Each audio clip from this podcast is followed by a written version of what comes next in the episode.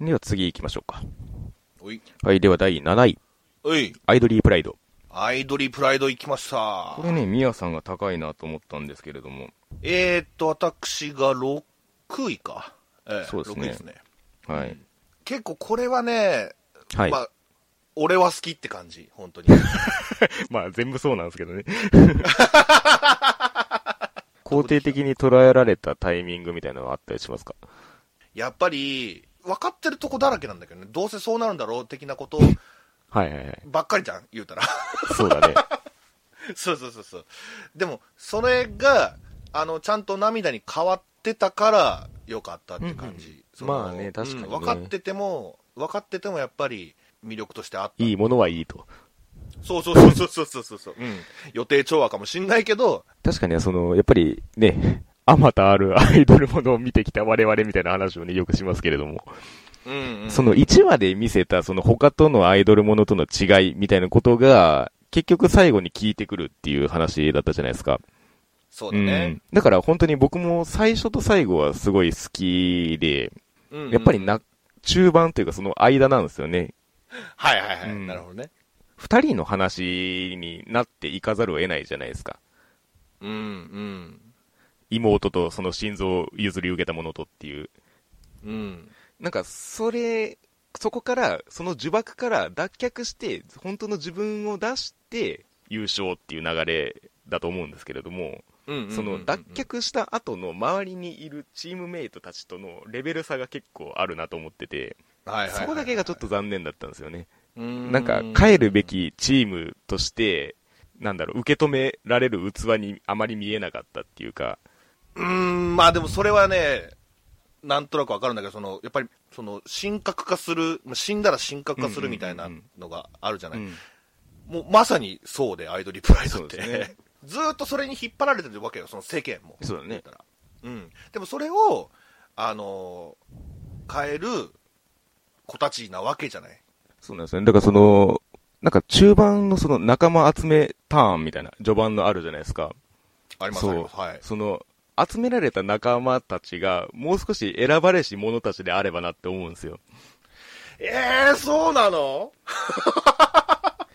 例えば、その、えっ、と、名前あんまり覚えられてないですけど、あの、マナが見える子いたじゃないですか。メイちゃん。メイちゃんかな？うん、そうそうそう。とか、あの、バイトしまくってるダンスめっちゃ上手い子とかいたじゃないですか。はい、いました。えっ、と、あれは、名前なんちったっけな。うん。あの、あの二人の加入とかに比べて、こっから寮暮らし始まりましたみたいな時にめちゃめちゃ人数増えたじゃないですか、一気に。うんうんうんうん。あの子たちのそのなんかポテンシャルみたいなのが、すごい宙吊りになったなと思って、あの瞬間に。あ、まあ、うーん、そうか。でも、それはなんか、うん、まあ確かにね。最終的にその、マナの呪縛から抜け出した、あの、二人をそれぞれのチームとして受け止める面々じゃないですか。だから、すごいその、なんですか、ラストライブ、ラストライブっていうか、その、最終は、付近のライブの、その、個別化って、めちゃめちゃ生きてるんですよ、キャラクターが。うんうん。こんな強い表情する子たちだったんだぐらいの勢いで書き分けられてて、そうだね。そう、なればこそ、なんかその、序盤のこの子たちのその、ポテンシャルをもうちょっと見せてくれてもよかったのになっていう感じがあって、あー、それはあれなのかな。俺、途中から見てて、うん。ああの、ツークール欲しいなって思ったんだよね、これ。あー、それはそうかもしんない。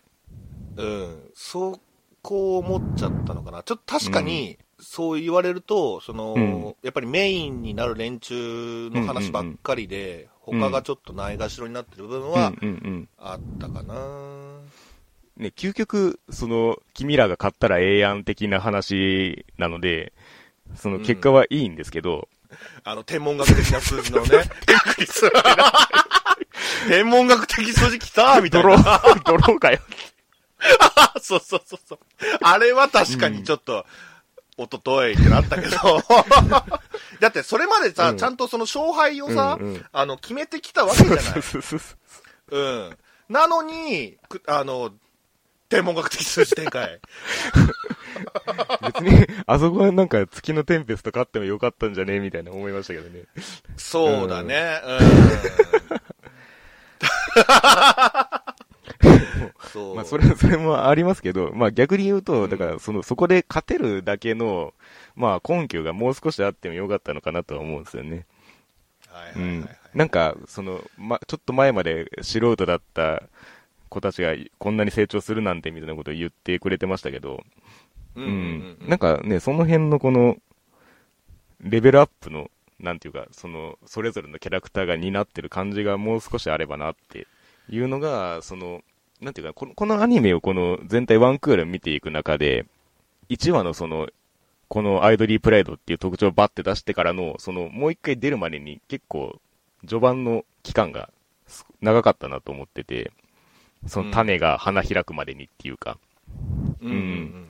だからなんか後半の盛り上がりに直結する序盤であれば、もう少し僕の評価は上がったかなっていうニュアンスなんですよね。なるほどね。まあだからそういう意味では、ちょっとファン差が足りなかったなとんうんうん。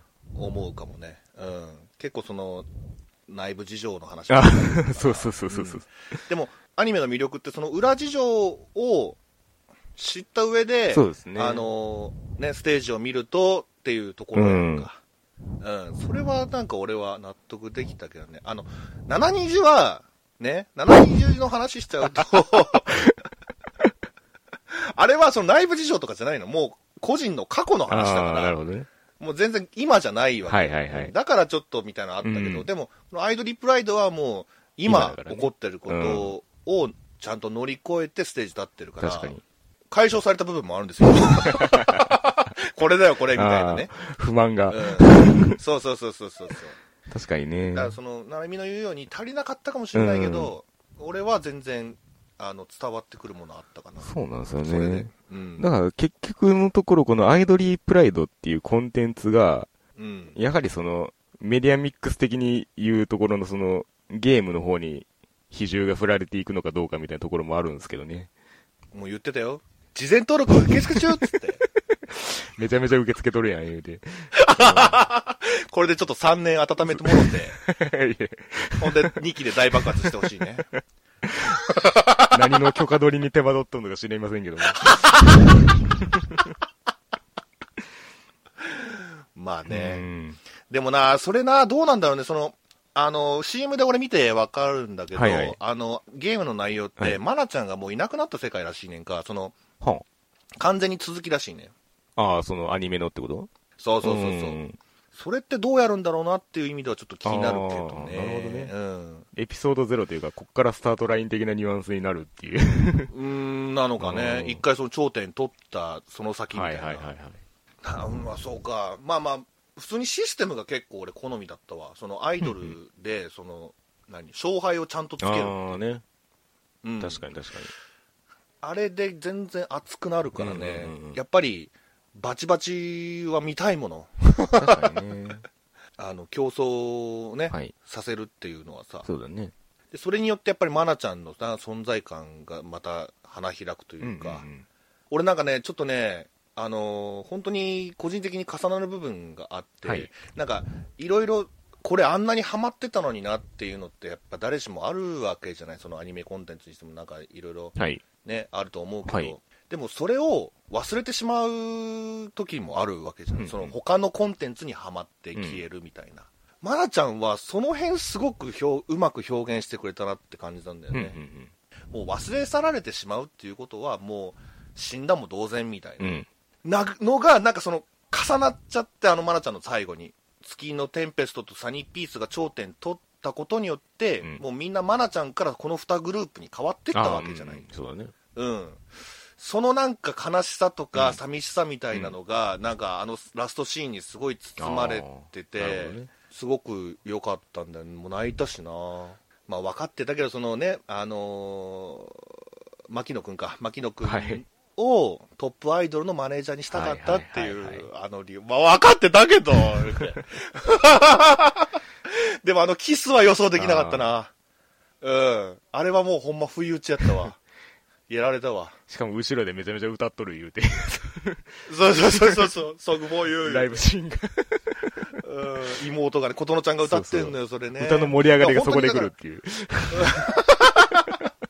だ演出含め、だから本当に入れ替わる瞬間を見たっていうか、そうだね。うんなんか、まあそういう意味ではね、その、ライブシーンしかりですけれども、やっぱり最終話に結構力入ってんなっていう感じはしましたよね。いやー、そうだね。う。うんんだって、ね、リズノワールド、トリニティもちゃんとやったしな。そうそうそうそう。ちなみに、あの、曲はどうでしたか？あのー、好きなのがあったり、どうでもいいのもあったり。どうでもいいって言っちゃったよ。でもやっぱその、あれが好きだったよ。マナちゃんの歌が好きだった。最後に歌った曲。ううんんうんうんうんあのアングラな感じは好きですか、ね、確かに。ね。あなんか、これ勝ったなって素直に思える感じが あるというか。そうそうそうそうそう。うん、うん。とね、今考えると、マナちゃんの顔しか出てこないぐらい、もう、死んでもなお輝き続けるアイドルっていう。そういうのがね、すごい刺さったわ。確かにね。はあ、最初はもう一回見ようかな。最終話結構ね、何回でも見れそうですね、あれね。全部詰まってる感じがあるんで。そうそうそうそうそう。本当になただちょっとね、あの、天文学的数字はもう二度と出さない。いや、あそこ笑っちゃうんだよな。後ろで係員走ってっけど、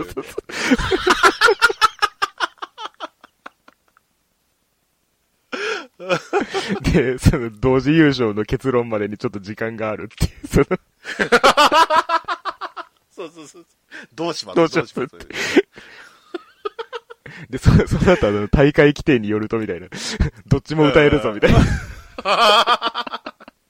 結構なんか、シビアなんだよな、そういうなんかルールっていうか、その、ほんまにスポーツみたいな感じで。もう一回やりゃいいじゃん。その、なんていうの、あの、ボルテージでもなんでも調べてもらって、うん。月のテンペストが良かった人、はーい言うて、サニーピースが良かった人、はーいって、無理じゃん。ビビビビビビ だって天文学的数字だから、もう一回やったらまた違うって。2回は起こらんっていうね。そうそうそうそううん奇跡は。まあいいんだけどね、まあまあまあねそれでも。うんそこはブラックボックスだから。そうだね。はい。まあだから、まなちゃん、まなちゃんと琴乃ちゃんが好きだったかなまあ結局ね。めいちゃんも好きだけど、うん。ちょっとリサネに似てるね。なんか、メイちゃん好きそうなイメージあるね。ミヤさんが。あ、う本当、ん。なんとなく。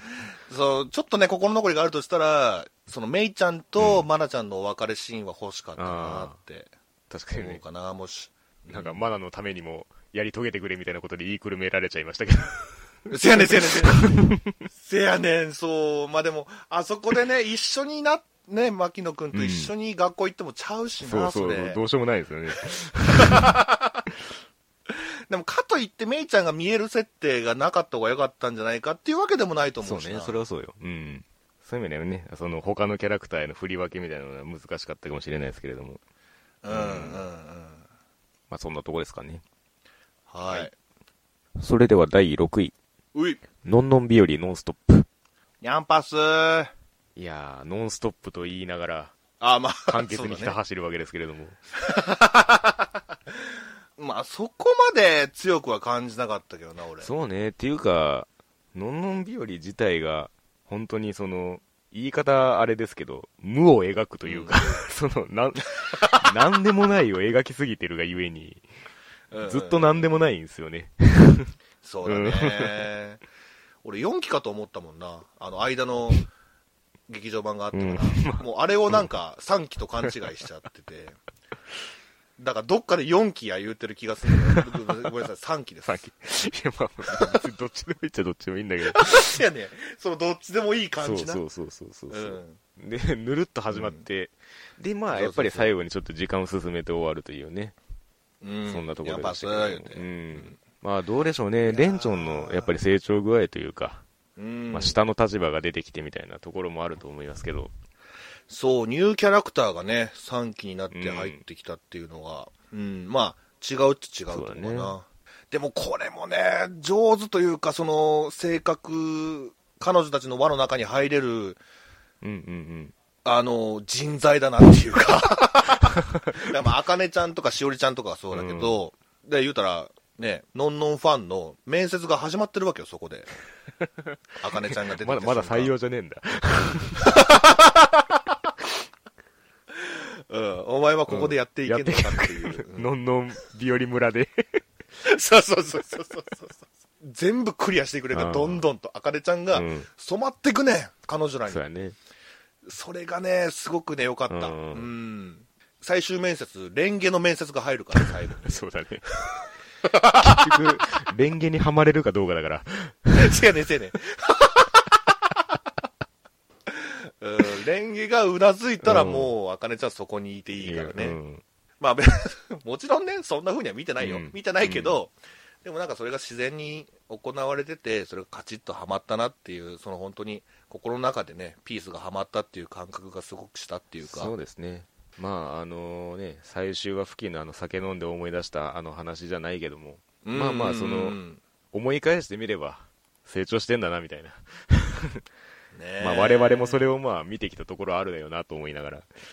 うんうんうんうん駄菓子屋に関してはね、本当目線が本当そういう目そうそうそうそう線だからなうん、シリアスに見てるからな。ねまあ他がちょっとシリアスに見なさすぎなんだけど。大丈夫かっていう、そうそう。大人として。せやねん。うん。だからすごい感情移入できるよね、駄菓子屋は。そうですね。うん。結構そのまんべんなく今期はね、キャラ登場したなっていうか、そうですねヒカネも結構出てたしな。うん。思ったより出てたね。せやね 一期の頃はほんまにね、神出鬼没な感じだったけど、ヒカネはでも最後まで出れなかったなって感じはしたけど、ああ。どっかでそのなんか、あ、ヒカネ、いいとこあんじゃん、みたいな、その、なるかなって思ってたんだけあどー、結局ずっとヒカネはヒカネだったなっていう。うんのはあったかな。うん。お年玉の下りとかね。せやねせやねまあそこだったし、この、このみちゃんもそうかなそれで言うと。確かに。なんか不思議ですよね、このみちゃん。ちょっとね、ネジ、そうそうそうそう。た足りてるっうんて、。なんか普通に受け答えしてるようでいて、なんか、あれなんかちょっと変だな、みたいな。そうそうそうそうそうそう。イエスマンっちゃイエスマンなんだけど、みたいな。なんか、なんか道端で会った時とかちょっと怖いですもんね、なんか。好みの英語来た時。怖いってなんだよ。なんか、なんか、なんか言われるっていう身構えちゃうんですね、ちょっはいはいはいはい。なるほどね。俺、それで言うとちょっとホタルの方が怖いかな。なんか、あの、あの、見ちゃいけないところだったりしたりしたらねちょっと怖いやんか。うん。と。まあ、あそこはまあ、スイッチはっきりしてるからあれなんですけど。うん、困り先輩、困り先輩うん言ってたらどうしようみたいな。うん。まあそうだな、印象的だったのは、まあ最終話まず言っとくと、はいそのレンチョンがね、あのー赤ちゃんと触れ合うっていうところ、うん。あそこはグッときたね。ねうん。うん。レンゲより年下ってそうそう本当に、そうそあの、まあ、しおりちゃんは一応そうなのか。う。うん。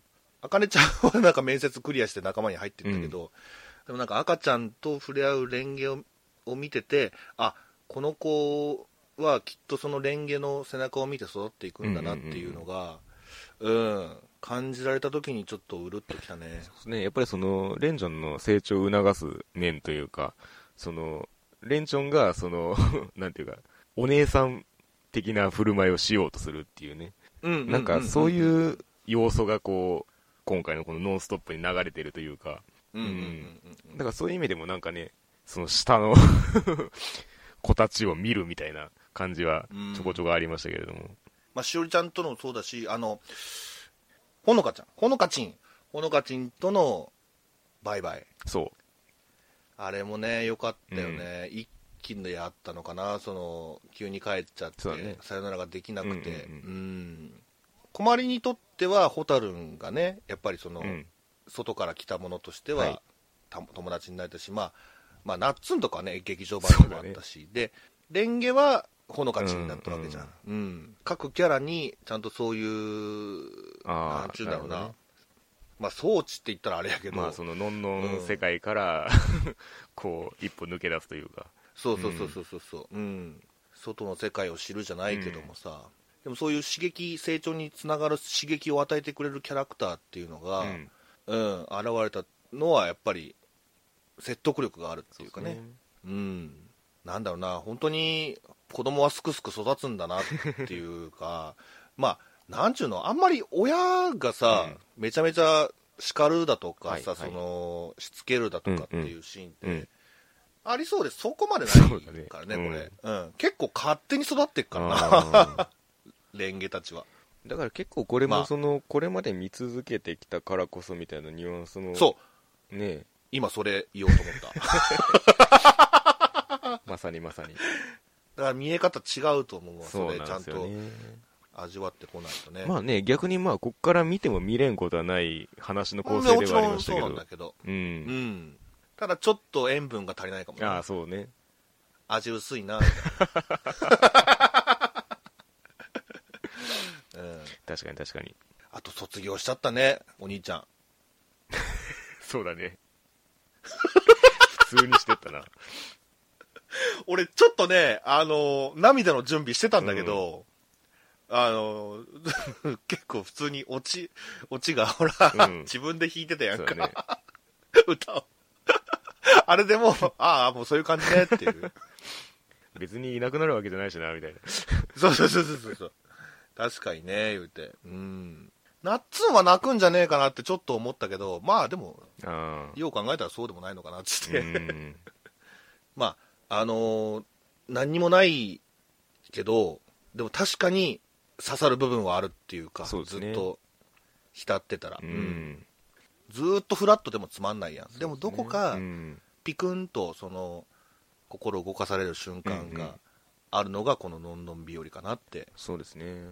思いますかね。だから、まあ、その一種、無限にね、できそうな作品でもあるんですけれども、うんうんうん。一つね、ここでこう、ピリオドを打ったのは、なんか、やっぱり見てきたものとしては、感慨深いところはあるなという感じですね。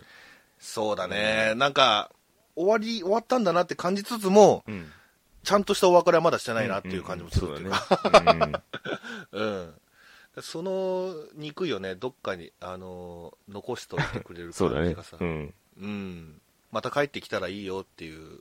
感じがするっていうか、確かにね。うん。僕4位です。私は10位ですね。ああ、まあまあ。うん。まあこれはあんまりなんかその、今季どうこうじゃないなっていう感じはちょっとしてますね。ああ、そうか。うんまあ確かにな。さっき言っちゃったしな、俺。言っちゃったしなって。まあ、ニャンパスっていうことで。ことで。はい。そんなところですかね。はい。では第5位。うん。えー無色転生異世界行ったら本気出すということで、ああ、なんですよ。えー最多得票の作品でございますけれども、はい。僕が5位です。うん。えーと、何の石か？私が、?4 位あだね。あーまあでも、その辺ですね。やっぱりこれはちょっと上にやっとかないとなっていう作品でしたね。いや、面白かった。本当にこれは。えーよく言うけど、はい異世界転生ものって、そこまで引っかからないけど、うんここまでよくしてくれたら、これは面白かった。そうですね。むしろ、これこそが異世界転生ものななのではないかという、今までだから、なんか足りないなっていう部分を、これは全部詰まってるっていう本当にそうなんですよ感覚ねは。してるね。ううんん。じゃあちょっとあの、感想の方をご紹介させていただきます。えーと、まず、えー、先ほどのゆるぐさんの触れていただいている箇所から、はい。えー尋常ではないアニメーションの丁寧さと、えー気合のほとばしりを根底にあるテーマが上回った驚きの作品。うん。えーそのテーマとは素朴とも言える混じり気のないまっさらでドストレートなビルドゥングスロマンだろう。まあ、うんうんうん直訳すると成長譚みたいなことですかね。えーこれこそが本来の異世界転生のはず。うんうんうんうんうん。確かにそのものだった。えー、なろうの金字塔である本作があったがゆえに、えー、ただのなろう作品であったのかと評価させてくれた個人的には重要な作品。うん。まあ、その基礎になったっていうことですよね。うんうんうんうん。びっくりしたけど俺、うん。そんな古いやつなんだって。ああ、そうなんですよね。別うに、ん。今、新しく出てきたっていうわけではないっていうね。うん。まあ、逆に納得もしたけどね。その、うんうんうんまあ確かにね。やっぱこれ、うんうんそう、これがあるから、うん。ね、今こうやって増えてるフォーマットがある感じもしたし。うんそうそうそうそうそうそう。うん。えー、現世ではどん底で生きるしかなかった杉田智和。杉田智和って言っちゃったけど。まあえーまあ確かにね、名前不詳やからな。個人的には生前の彼に対する嫌悪感は微塵も感じない。えーなるほど。彼は昨今あまり言われなくなった、えー社会による被害者以外の何者でもない。うんうんうん。えー杉田智和のその決して楽ばかりではないこれからの生き直しを素直に応援し祝福したい。現世が最悪だからこそ得ることができたかもしれない新たな人生。そんなものがあったっていいじゃないかと、なろうなのに思えた純然に真っ当な物語。う。うんん。まあ、確かにこのね、前世の男の存在を、あのークール通して忘れなかったっていうのが、まあそうですんね。転生の意味っていうものをね、感じさせてくれましたよね。ずっとモノローグでね、喋ってるのそうそうそう。うん。えー続きまして、えー、蘇るオタと申します。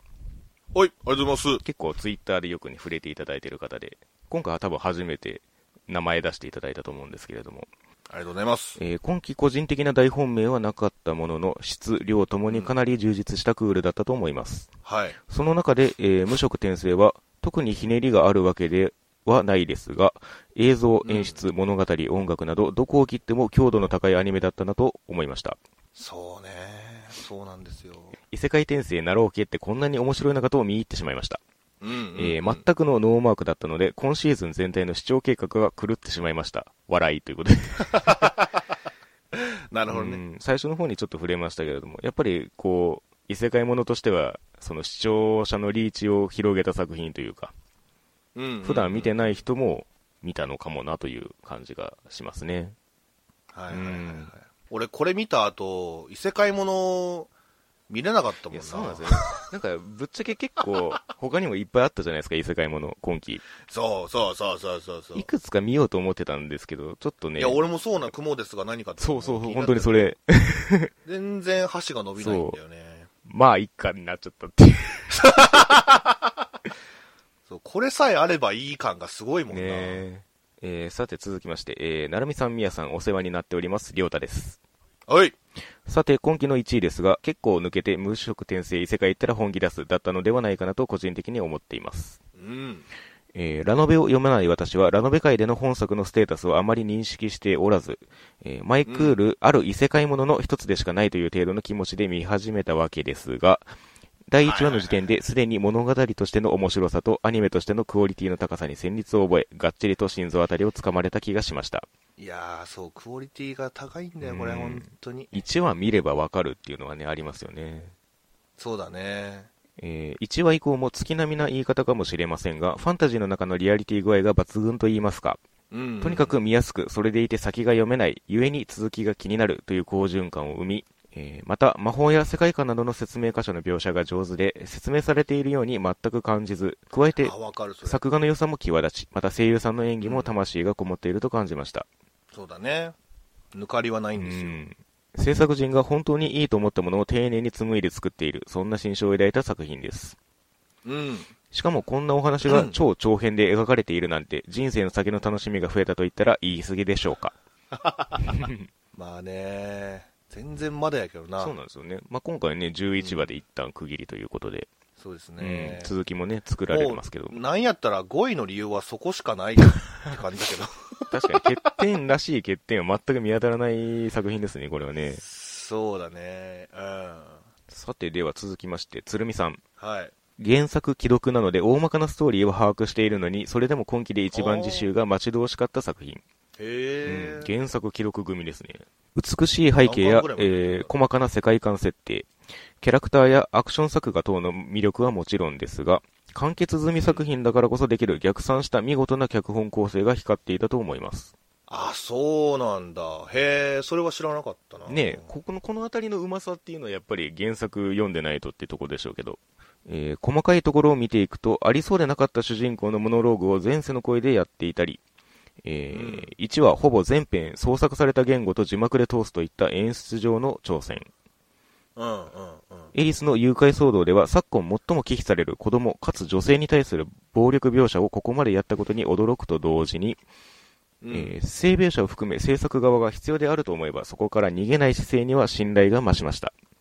はいはいはいはい。また、批判の多かったルリーの犯罪的行為に関しても、えー生理的に受け付けない方の気持ちは理解しつつも、本作はそんな最低の人間が様々な経験や出会いを経て成長する物語なのだとも感じています。実際に多くの時間を共に過ごすことで、エリスを身勝手な欲望をぶつける対象ではなく、人格を持つ一人の人間として認めたことにより、寝込みを襲うのをやめた、えールディの小さな成長なんかも描かれていましたね。えー物語はプロローグが終わり、本編が始まったばかりで、えー7月からの、え2クール目も楽しみですし、その後もなんとかラストまで映像化されることを願っていますということで、うわー楽しみだね。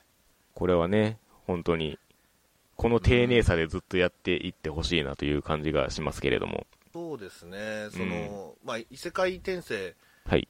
いろいろあるけど、その、赤ちゃんから始まってる、まあ、赤ちゃんから始まってるのもあるっちゃあるけど、うん。その、なんていうの、ここまで、お家の中での話結構あったやんか。確かに。そこはなんかすごい力を感じたね。うん実際転生したらどうなるかを突き詰めた作品があんまりない感じがするというか、うんうんうん。なんかそのね、能力のそのチート具合に関してもそうですけど、一個一個その理屈があっての才能みたいなとこもそうだし、それこそさっきも言いましたけど、その前世としてのその声というかその視点がずっと入ってるっていう、そう、そこなんだよな。それがね、追体験につながってんだよね。うん。そう視聴者からしても。うん。なんかね、転生したら転生後の人格としてもうスタートしちゃうみたいな、あるいはだんだんね、その馴染んでっちゃうみたいなことあるんですけど、うんうん。あるけど、そうそうそう、そうそう、そうなのよ。うん。それがね、なんだけど、だよね。忘れてい。ない感じというか、うんうんうん。よく引っかかる部分だよね。そうなんですよね。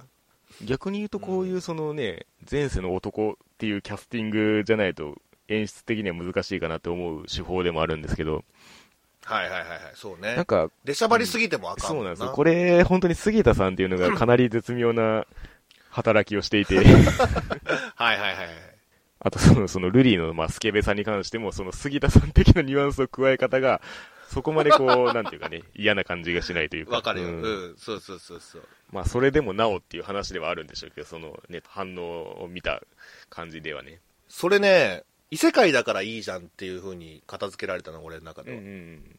ぐわっとくる、ショッキングな、ね、あれもあったりもしたけど、はいなんか、それこそが異世界転生でしょって思えたんだよな。異世界の、その、世界設定というか、うん実際にそういう文化があったらどうなるかっていうのを突き詰めていくと、まあ、そういうところも、まあ、現れてくるっていうね。だ奥行きがあるんだよね。そうですね。それができるのはやっぱりそういうお家の時間が長かった分やっぱり世界に浸れて世界観に浸れてっていう、んん。徐々に徐々にその世界観が分かっていくっていうそね。その感じも良かったし、うん。うん。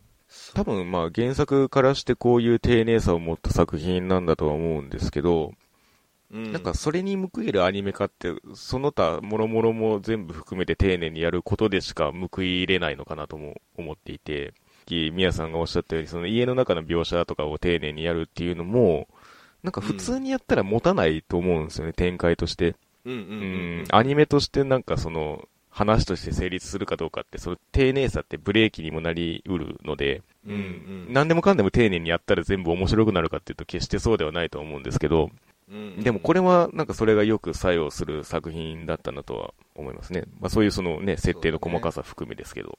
あとはもうめっちゃエロかったしな。まあ絵がいいっていうのも基本ありますよね。もうそうだし、うん。その直接的な描写がものすごいエロかったもんな。まあその、なんていうか、ギャグじゃないからね。せやねん。なんつうんだろうなその現実世界だと、はい。なんかどっかで受け入れられないのがあったりするかもしれないけど、うん。これ異世界だから、うん。だからねあのールーデオスも、あのーまあ、3人候補みたいなのいたけど、はい。だからロキシーと,、えー、とシルシルフィエットかシルフィエットとエリスか、はい。3人とも嫁に行っちゃうんじゃない？もうお父さん2人嫁にやったから。もう。嫁にやったかどうかわかんないけど。えだってでもちゃんと家族になってたよ、いやまあリディアも。いやあれは、ああいう収め方をしたからなんとかなったのであって。俺びっくりしたもんその最後のクレジットでさ、はリーリアの部分がリーリアグレイラットになってるのちゃんとね、はいはいはい。でもそういう意味では、その、構成としては割り切ってるというか、その、うん出番としてははっきり区切られてるわけじゃないですか。うんうんうんその、前半、中盤、終盤、つって。うんうんうんだからなんか、結構その、じっくり回り道をしてるというか、再開は結構遠そうですよね。ロキシーとかそうだよな、うんあまあまあシルフェットもそうか。うん。そうなんですよ。故郷は出てきたけど。で、その一回な、あれが、言うたら災害みたいな話やんか。そうですね。パーソルミュクマみたいな状態。いやそそんな飛ばされ方はしてねえけど。行きたいとこはどこだっつって。そうそうそう。あれが来たことによって、よもっと加速したもんね。そうですねその、それによってルーデウスが、その、ちょっとレールから外れてしまったわけやんか。はいはいはいその、あのままだと普通の人生なわけやん。だってそ、の、生まれたところでのっていうことでね。そうそうそうそう。でそこでスペルト族と出会うことによって、まさにそれも本気出す瞬間に自分の目標みたいなのを立てて、うんまあ、自分を磨くというかそうですね。やり直すっていう意味では本当にうん。できることは全部やっていくっていう精神が結構さ先の楽しみになるそうですね。まあそういう意味でもその世界の広さをちゃんと設定できてないとそれはできないことというか、うんうんうんね普通はそのレール上でやった方が楽っちゃ楽だし、みたいな。そうだね物語的にもそうそうそうそうそううんだからあのままだともうほんなんか学園ものになってそうるそうそうそう。普通に二人で入学して、みたいな。そうそうそうそう。そやね、うんじっくりやってんな、じっくりやってんなっていうのはずっと感じつつも、はいはいそういう学校のシーンの面白さみたいなのも、まあ、若干期待してたの。ああ、なるほど。うん。うん。せやけど、あれが来たことによって、あの、ちょっと考え方が変わったっていうか、あああそう、そういう生き方するんだねっていう、うんうんうんうん。うんだからそういう、なんていうんだろうな、絶望もそうだし、まあ、異世界ならではというかね、本当に、あり方っていうのもちゃんと忘れてないっていうかね。そうですよね。だから、その、うんさっきも若干触れましたけど、その、チート具合のその調整というか、うん与えられる試練もまた一筋縄ではいかないようになってるのがうまいですよね。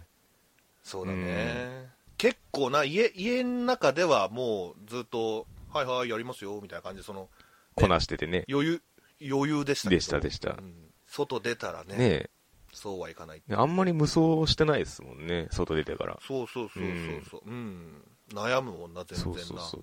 で、やっぱりその終盤、その10話、11話にかけてのその、転生した後の、その、失敗と、その、なんていうか、反省じゃないけども、ルディとしてと、その前世の男としてのその挫折が一体化してる感じ。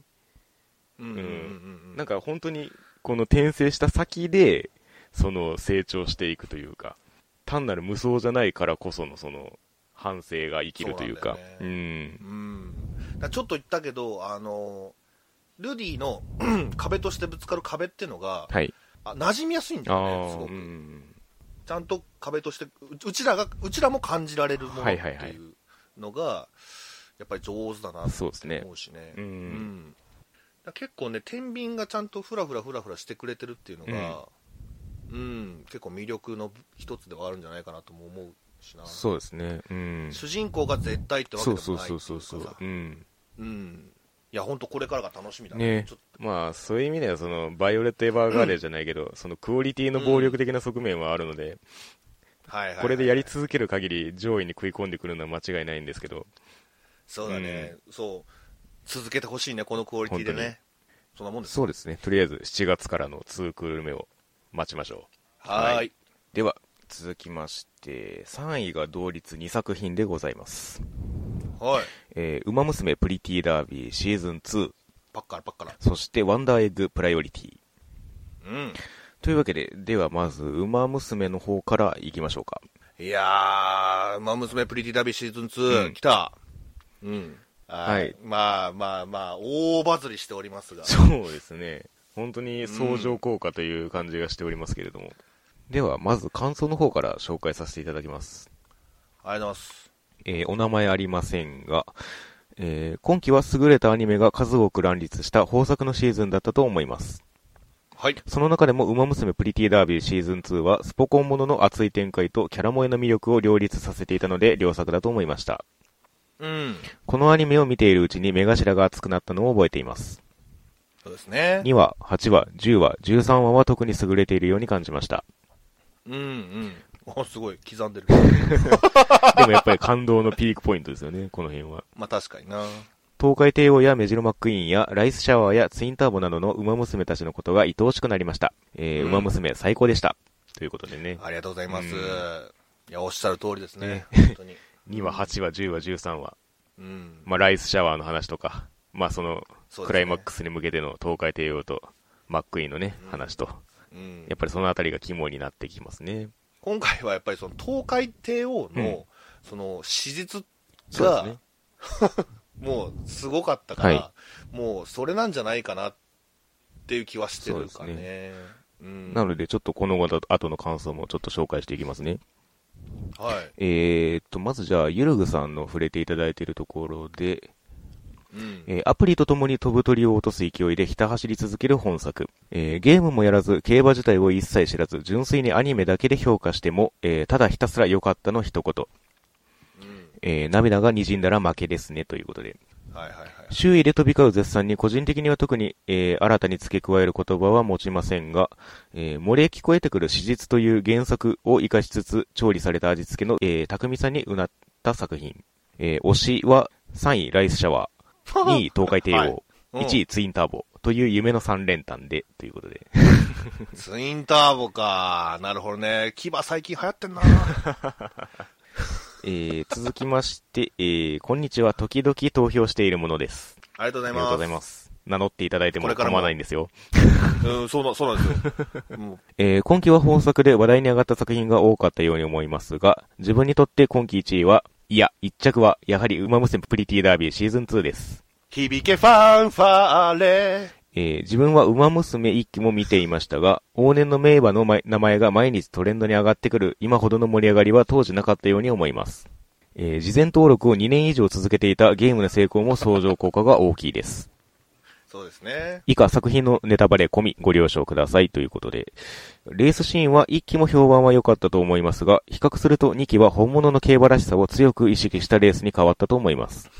うん。絵も音もより迫力を増し、実況はイントネーションすら本物に寄せて、日本語としては不自然な言葉選びもそのまま使うことで、競馬実況の持つ臨場感や緊張感を再現していたと思います。は実況の変化は特に自分好みになっていて、とても嬉しい変化でした。い。うんうんうんえー2期は主人公が東海帝王に変わりました。今更語る必要はないと思いますが、絶対王者シンボリ・ルドルフを父に持つエリート決闘。えー無敗で2冠馬になるも、怪我で3冠馬にはなれず、その後も1着か惨敗か浮き、浮き沈みが激しく、さらにまた怪我。それでも最後のレースで奇跡の復活を果たすという馬の馬娘。ストーリーが面白くなることは約束されていました。そうなんですよね。にもかかわらず、馬娘同士の関係性もしっかり作り、ドラマを完成させたと思います。帝王を出すならメジロマックイーンが必要で、えーマックイーンを出すならライスシャワーは欠かせないし、ライスを出すならミホのブルボンを、といった感じで強い馬娘が続々と出てくる一方、いまいち勝ちきれない馬娘にもスポットが当たり、作品全体が賑やかになったと思います。うんうん。個人的に最も面白かった8話のゴールシーンについて少し書きます。はい。極限まで削ぎ落とした体に鬼が宿るとまで言わしめた過酷な調教を耐え抜いたライスシャワーが、王者メジロマックイーンを破る天皇賞春。えーラライスシャワーはメジロマックイーンをぴったりマーク。最後の直線でかわし、2馬身半差で1着。劇的なレースです。うん。ライスシャワーの特訓審査よかったな これをアニメにするなら当然ライスシャワーに異常なまでの迫迫力が必要なので、馬娘のライスは目から鬼火を出し、黒いオーラをまとって走っていました。ね。そしてマックイーンに並ぶと目隠れが海岸、記号的表現ですが価値格です。この後、私の考えでは、ゴールするライスを後ろから見送ってこのレースは終わり、とするのが普通というか、最も盛り上げるべき場所はマックイーンを追い越す瞬間なので、ゴールシーンは着差が分かればそれでいいのでは、と考えていました。うんうんうん。しかし実際には私の想像を大きく超えたものになっていて、カメラはライスを後ろから撮りながらぐるっと正面まで回り込み、そこへうなり声を上げ鬼の形相で突っ込んでくる、えーライスシャワーのアップでゴールというこのレースで最も迫力のあるシーンでした。もうマックイーンは後ろにいるのに、それでもここまでゴールに強い思いがないと勝てない厳しいレースだったのです。うんうんうん。そしてその強い思いをこちらへ直接ぶつけてくるようなこのゴールが最も素晴らしいシーンでした。なるほど。なんだ今のすげえと語彙力が死んだ自分と会場のどよめきが妙にリンクしたことが印象に残っています。はいはいはいはいはいはい。そういうのありますよね、たまに。以上、他の馬娘が最も面白かった理由のごく一部です。馬娘最高、はいウェーイだけでは何も伝わらないと思い、えー、長々書きましたが、それでも書ききれないほどにこの作品の持つ競馬愛は深く重いです。最高でした。えー、お二人はどうでしたか？ということで。響けファンファーレっていう、まあご覧の通りです。まあ先ほどもまあ宮下さんおっしゃいましたけれども、まあその、うん。史実以下によってまあ多少なり印象がまあ変わるかなという作品ではあるんですけれども、なんかそこにうまくこう、動線を引いてくれたなっていう感覚はあるんですよね。はいはいはいはいはい。なんかね、よくその、アニメ作品というか、この、二次元的な作品になることで、うんその元に興味を持つっていうのはね、他の作品でもいろいろあるかと思いますけれども。まあだからまあ、カンコレとかね。そうです、そうです。実在感で言うと、やっぱり生き物である分、こっちもドラマが重いんですよね。うんやっぱりその作品自体のまあ競馬愛が深いというふうに感想でもいただいてますけれども、うんやっぱりそこまでその、単なる擬人化で終わらせないからこそできることというか、うんうんうんうん。ちゃんと興味を持った先に、その、なんかその作品だけでは終わらせない魅力があるというか、うんうんうん馬に対する興味もそうだし、競馬に対する興味もそうだしっていうところで、なんかそういう元々あったそのドラマ性みたいなものを分かりやすくしてくれたのかなとは思いますね。だって全然書けない人とかもいるみたいだしね。そのなんか、ねレースだけ見てうん予想してみたいな。うん。ねそうですよね。いや、ほんとそうで、うん。馬っていう、その実際にいた馬を題材にしてることによって、はい。競競馬ファンからもうん。愛されてるわけじゃない、うん言ったら。本当幸せな 作品だなってね。思うね。うんなんか、俺ね、本当まあ、はい。たまたまなんだけど、職場でね、はいその、年上の後輩がいるのよ。結構その年上なんだけど、はいはいはい。でその人がもうほんま競馬ガチ勢あの人で、ーはいはい うん。でそ全然アニメとか全然見ない人なんだけど、ちょ、今こういうのやってるんですけど、ああなたからしたらどうなんですかね、はいはいはいって聞いたら、はこれめっちゃ面白いっすよねって言って。ハマっとるやないかい。せやね、せやね、もう聞くまでもなかったんか。あ、本当ですか言って。で、その、まあ、もうめっちゃ聞いたの、その人に。その本当に、これ本当なんですか？東海帝王、1年ぶりはいに公式試合出て1位取るって、これ本当なんですか、って聞いたら、もう大きくうなずいて、はい。描写。え、じゃあそのライスシャワーがそのメジのマックイーン抜くのも、はい。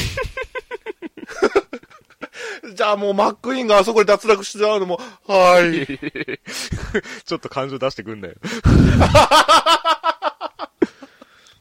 いや、本当にね、本当らしいね、マジで。だから、ねその競馬ガチ勢の人が見ても、納得できる演出がもう、いくつもあったっていうか、もう全部そうだったって言ってもいいぐらいだから興奮するし、あうの、ん肯定的な意見の人だけど、あの、全然楽しめるうん。そのアニメを見ない人でもね、競馬が好きだったら楽しめるっていう、その側面もあったっていうう。んうんや。っぱりその辺のガチさ加減が肝ですよね。いや、本当にね。やっぱりそのね、先ほどもどっかで触れていただいてましたけど、やっぱりゲームがちょうどね、リリースされて、それとのまあ相乗効果で盛り上がりを見せてっていうところもあるとは思うんですけど、うん。なんか、そのゲームにしても、その、まあ、単に期間が、リリースの期間が空いてただけではなくて、やっぱり、その、ちゃんと、その、作り込んで、ようやく完成されたっていうところがあると思うんで、その、なんですか、馬娘っていうコンテンツに対する、プライドじゃないけども、その愛みたいなものがやっぱり貫かれてるからこそ、こんだけ流行ってんのかなってのは思いますよね。そうね、その愛で思ったけど、今回この2期でうん。特に良かったなって、もちろんそのレースシーンは良かったんだけど、表情かな、うんうん。キャラクターの表情が、あの、ものすごい感情豊かになってるっていうか、うんうん。で実際の馬ってさ、そんなわかんない そうだね。表。情。その喜怒哀楽がさ、はでも絶対その競馬ファンの人からしても、思い浮かべてたと思う。あうん。その今楽しそうだなとか、うん。今辛そうだなとか、うんでそれをちゃんとその形にしてくれてるはずなんだよね、はいはいはい。これは、うん、だから盛り上がってるんじゃないかなとも思うしね、競馬ファンからしてうんうんもその、あの届いたっていう部分はその表情がちゃんと描かれてたっていう部分はひょっとしたらあるのかもしれない、うん。でやっぱりその最後まで見切ることで、まあ、救いになるというか希望じゃないですか。なんか現実は容赦ないですけど。うんうんうん。なんかそのこのアニメとして描くことでなんかそこにこう希望を上乗せできるというか、そうだね、まあ最後のシーンとかまさに、ね、そうそうそうそう東海帝王とマックイーンがそ走るっていうのね、であれはもうなんかサービスサービスだよね。2回繰り返すかどうかの瀬戸際でしたけど、今。一気もさ、ラストレースそうやったやんそうですね。うん。うん、むっちゃむなんかもうドリームメンバーみたいなああ、そうそうそうそう。あれはどうなんですかって聞いたら、ああれは、あの、持ってます。いや、まあ、そもそもね、時代も混ぜこぜだしっていうところはあると思うんですけど。うん。で、結構その興味深い話だったのが、その、こんな帝東海帝王のドラマってこんなすごいんだってはい。なったらさ、もう、他の馬ってこんなドラマあるんですか？みたいな。うん。これ以上のものがあるんですか、うんうんうんって言ったら、はいって言って 全部肯定してくれる。そう、だから俺な、その東海帝王、こんなにすごいドラマが、他の馬、だ続きやるとしたら絶対他の馬になるやんか。はいはい。うん。それでちゃんとその、これ以上、まあ、同等の、な感動を生み出してくれる、その史実があるのかなっていうの気になってたんだけど、あるらしいね、やっぱり。アプリゲームの方にしても、なんか、やっぱりその、その君の相場がじゃないですけど、その自分の推しのその馬があったとして、そこを掘っていくと、必ずなんか、あるみたいなんですよね。で、それでよりハマっていくというか、はいはいはい、はい。その勝たせてあげようみたいなその流れの中で。なるほどね。うんその一家との比較で言うと、やっぱりその、東海帝王、まあ主人公だと思うんですけど、やっぱり、その、主人公二人というか、マックイーンとセットみたいなところもあると思うんで、そのやっぱり複数ならではのドラマがあったかなとは思いますね。レースものって言ったらあれだけど、であるがゆえにというか、その、あのちゃんと対抗馬がねね。馬だけにね、馬だけに いるから、いいよ、繰り返さなくて。いるからね、うん。それでそのこっちが盛り上がるっていうか。そうですね。んなんか感想にもあったように、この馬を出すならこの馬もみたいな感じでね、必然性があるというか、そうそうそうそう。どの馬がどの時代かっていうのはまあパッと見でわかんないですけど、そうだね、うん。でもなんか後ろにこうパッといるだけでもちょっとこう興味を引いてくれる感じはあるというか。はいはいはいはい。まあオグリキャップとか なんかありそうだなって思わせてくれるのはいいですよね。なうん。そうそうそうそうそうそうそうやねんな、うん、彼女にも歴史がある。次が次が来るんだったら俺個人的にはウォッカとダイワスカーレットが見たいけど、オグリキャップもあるんじゃないかな、うん。うん、こんなに匂わせてんだからだから。まああとはそうライスかライスの話、ね。うん。本当にうまいんだよな。その最初本当に取るに足らない馬だなっていんんうん見え方をしてたから、はそれがあそこまでなんか結果を残すっていう確かに。持っていき方っていうのがすごい刺さったね、しかもあの観客の期待がリアルじゃないですか。そうせやね、うん。邪魔してくれんなよみたいな。そうそうそうそうそうそう。そこも巻き込んでるからね。うん、あれ一気ではなかったもんな。ね。のなんか観客巻き込んでのドラマみたいなのって。うん。それは熱かったね。ねその辺も実際のこの競馬に寄せてっていうところかもしれないですけれども。うんうんうん、うんであとまあちょっとめたいけどあのーレース場に参加する馬だけじゃない注目されるのって、はいはい。なんか普通にさ東海帝王とかねあのーみんな観客席にいるのに別にチヤホヤされるわけではないやんか、はいはいはい。個人的にはそれもよくってなんかうん。そそれこそね VIP 席で見てるとかさ、はいはいはい。たまにあったりするじゃない、うん。そういうんじゃなくってその同じ目線で 確かにね。お応援してるっていうのが、うん、結構好きでさ、やっぱりその主役は彼女たち、そのステージに、ステージじゃねえや。あれなんて言うんだっけ、あの芝。ターフ、そう。ターフにいる馬娘たちが主人公なんだよっていうのが、うん。すごく感じられたな、うん。俺は。うん。確かにね。ダミホのブルボンとかもね、ねえ。コーチ、うん。なんか黒田さんみたいな人いるなと思ったら、ま黒田さんやまんまがいっていうねあれ、本当に黒田さんってあんな格好、私服でするからあ。そうなの？そう、そうやねん、そうやねん。ビジュアルがもう、黒田さんっぽい。もうあんな、あんなの黒田さんしかおらんもんだって。ねグラサンでムキムキでなんか黒い人おるなみたいそうそうそう。開け、開けてんのよ、すごい見せびらかしてんのよ。あそこはちょっと笑ったけど、ね。な確かにね なんかそういう意味ではなんか馬娘のギャグ描写も結構その通底してるというかああ、まあね、うんそうそうそうそう。まあ、一期の頃から、ありましたよね割と、うん、あったし、で、結構アップグレードしてくれてたね。うん、その、と美容院とか、もうわけわからんとこ言ったし、もう本当に。そうそうそう。説明、説明する人と、うん。突然説明するやつ。なんだ突然みたいな。急にどうしたんだ 急に。あの、北さんブラックとかと仲良いやってそうる、うん。あの辺もね、一つの魅力だよね。うん。だからそういう、なんかサブの連中とかも最後のレースでさ、もうみんなしててよって言っそうてたやんか。そうそうそうそう。あれ熱かったよね。もう、全体がね、一つの感情にこう集約されていくっていう。そうそうそうそうう。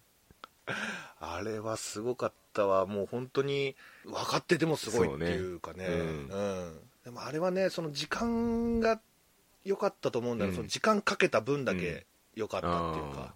ねえねシンボリ・ルドルフがさ、行けああ。いけ言うてんねはいはいはいはい二回言うんかい言うて。その、その泣き方。そういうのがね、うん本当に詰まった作い品といやー、本当に。日本のブルボンもなんか可愛かったしな、最終的に。最終的にねロボットみたいなやつかと、うんそう、ロボットみたいなやつかと思ったら、なんかその、ライスシャワーと関わることによってなんか、感情を。感情獲得してくる。靴壊れてっけど言うて、ライスシャワーつって。感情出すぎですけど。まあまあまあ、何はともあれ、俺僕はウォッカが好きです。ちょっとね、今回はサブ的な立ち位置でしたけれども。そうだね。うん。ナノミシュは？そうですね。でもやっぱり、もともと、多分ね、一期の感想の時に、東海帝王って言ってた気するんですよね。ああ、そうか。はいはいはいはい、はい。もうなんかその、声のキャラクターが立ってたみたいなことを多分言ったと思うんですけど、そう、マチコさんなんだよね、そうそうそう。これね。なんかそれが今回、もう際立って堪能できたので、そこは満足かなっていう、個人的なポイントでもありますね。なんか歌手の人ってさ、うんたまに声優さんやるけど、うまいよね。これ、ここまでがっつりやること、多分ないですよね。ねえ、まあラストソングとかあったけども。ロストソングか。もう、もう曖昧。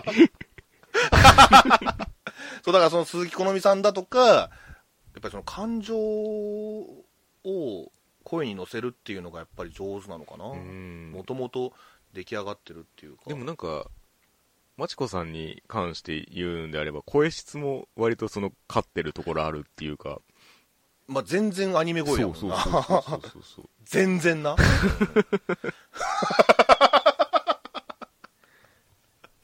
有無を言わさないアニメ声やからな。いや、だから本当に、うん、東海帝王だなって思いましたよ。うーん。ねえ。あの1話でさ、その、何？ウィニングライブか。はいあの歌も良かったね。そうね。うん。で、その、東海帝王って、はいはい第一話東海帝王っていうのも、うん。あれは痺れたね。まあそこで足引きつって、まあ 足、足の異変に気づそうですね。まあ 確かに。しょうがないっちゃしょうがないんだけど、もう大体みんな足ちょっと気にしたらもう骨そう折そうそうそう。マックイーンも最初はね、あれ？みたいな感じでしたけど。そうそうそう、そうやねん、そうやねん。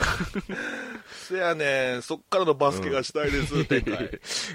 アングル似てたけど。絶望顔でこっち見るときのアングル似てたけど。